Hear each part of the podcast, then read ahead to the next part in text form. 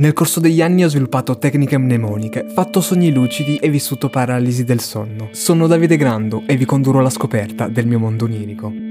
Sono in ospedale e con me c'è anche Claudio. Sono andato lì perché ho fatto dei esami e devo ritirare dei risultati. Sono un po' in ansia perché non so come siano andati e mi danno il referto. Sul referto c'è un disegno e una X sopra. Quindi io mi prendo male perché dico oddio, perché c'è una X sopra, cosa mi devono amputare quella parte lì, non so cosa sia. Quindi vado immediatamente a cercare il dottore. Scoprirò che in realtà è tutto a posto e mi dice anzi sei in ottima salute. E io mi rilasso un attimo. Claudio è venuto con me sì perché voleva sostenermi ma perché anche lui dovrà fare degli esami.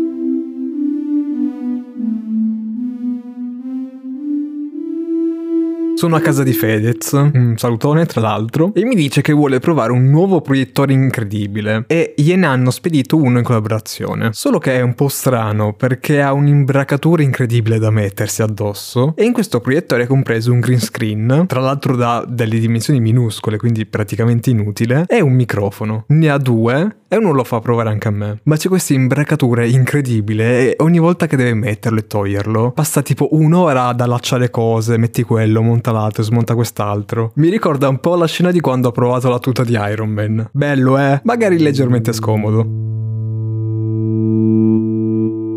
Probabilmente se vai da una persona sana di mente gli chiedi quale sia la sua paura ti risponde ah la morte, i soldi, la vita. Se lo chiedi a me 99 su 100 la mia risposta sarà le api o le vespe. Insomma tutto ciò che ronza, vola è un pungiglione. Io ho la fobia tantissimo e mi ritrovo a dover andare in bagno. Sento che c'è qualcosa che sta ronzando, però io devo tantissimo andare in bagno. Vedo che c'è un'ape. Cito testualmente i miei appunti. Ah! È andata via? Mi chiedo se quest'ape se ne sia andata, quindi torno una seconda volta in bagno e non c'è più.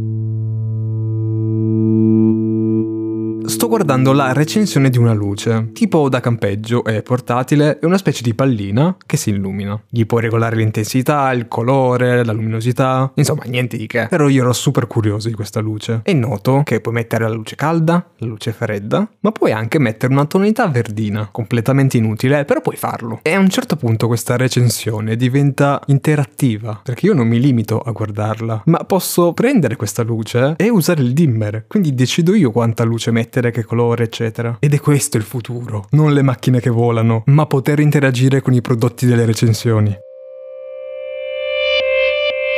Sono al supermercato con Mirko Jackson, che è uno youtuber che ha iniziato tanti tanti anni fa, uno dei primi probabilmente. Non ha un grosso canale, ma io lo seguo davvero da tanti anni, tant'è che durante la maturità, al posto di studiare matematica, mi ricordo che stavo guardando il suo video Come fare la jambalaya. Ha vissuto per un lungo periodo, più di vent'anni in America, ma ora è tornato in Italia. In questa avventura onirica c'era anche sua figlia, Olivia, e stiamo cercando della cioccolata. Vedo che è uscita una nuova tavoletta strana, allora decido di provarla. Letteralmente citava, con scala scaglie di cioccolato. Ma è una barretta di cioccolato, è normale che ci sia il cioccolato. Ma la cosa che mi incuriosiva di più è che l'interno aveva il ripieno liquido. Mi dico, buona, questa voglio provarla. Però poi quando la prendo mi accorgo che ne manca metà. Quindi torna indietro, riposala, prendine un'altra che non sia distrutta, prendo quella che c'era subito sotto e anche quella è rovinata. Allora vado sotto ancora, anche lì ha un angolino rovinato. Quella sotto ancora, anche quella manca un pezzo. Insomma, le vedo tutte e sono tutte rovinate. Non mangerò mai quella cioccolata.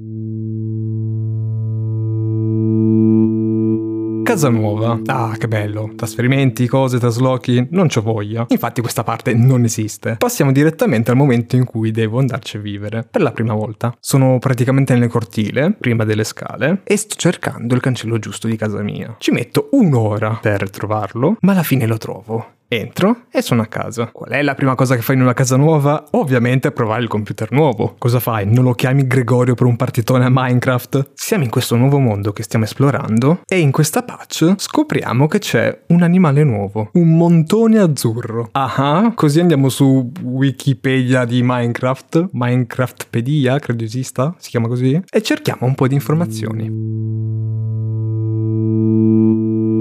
Immancabile come sempre il mezzo sogno. Lezioni di matematica. Punto. Ero io a darle. Eh, prezzi modici, scrivetemi in privato, grazie, ciao.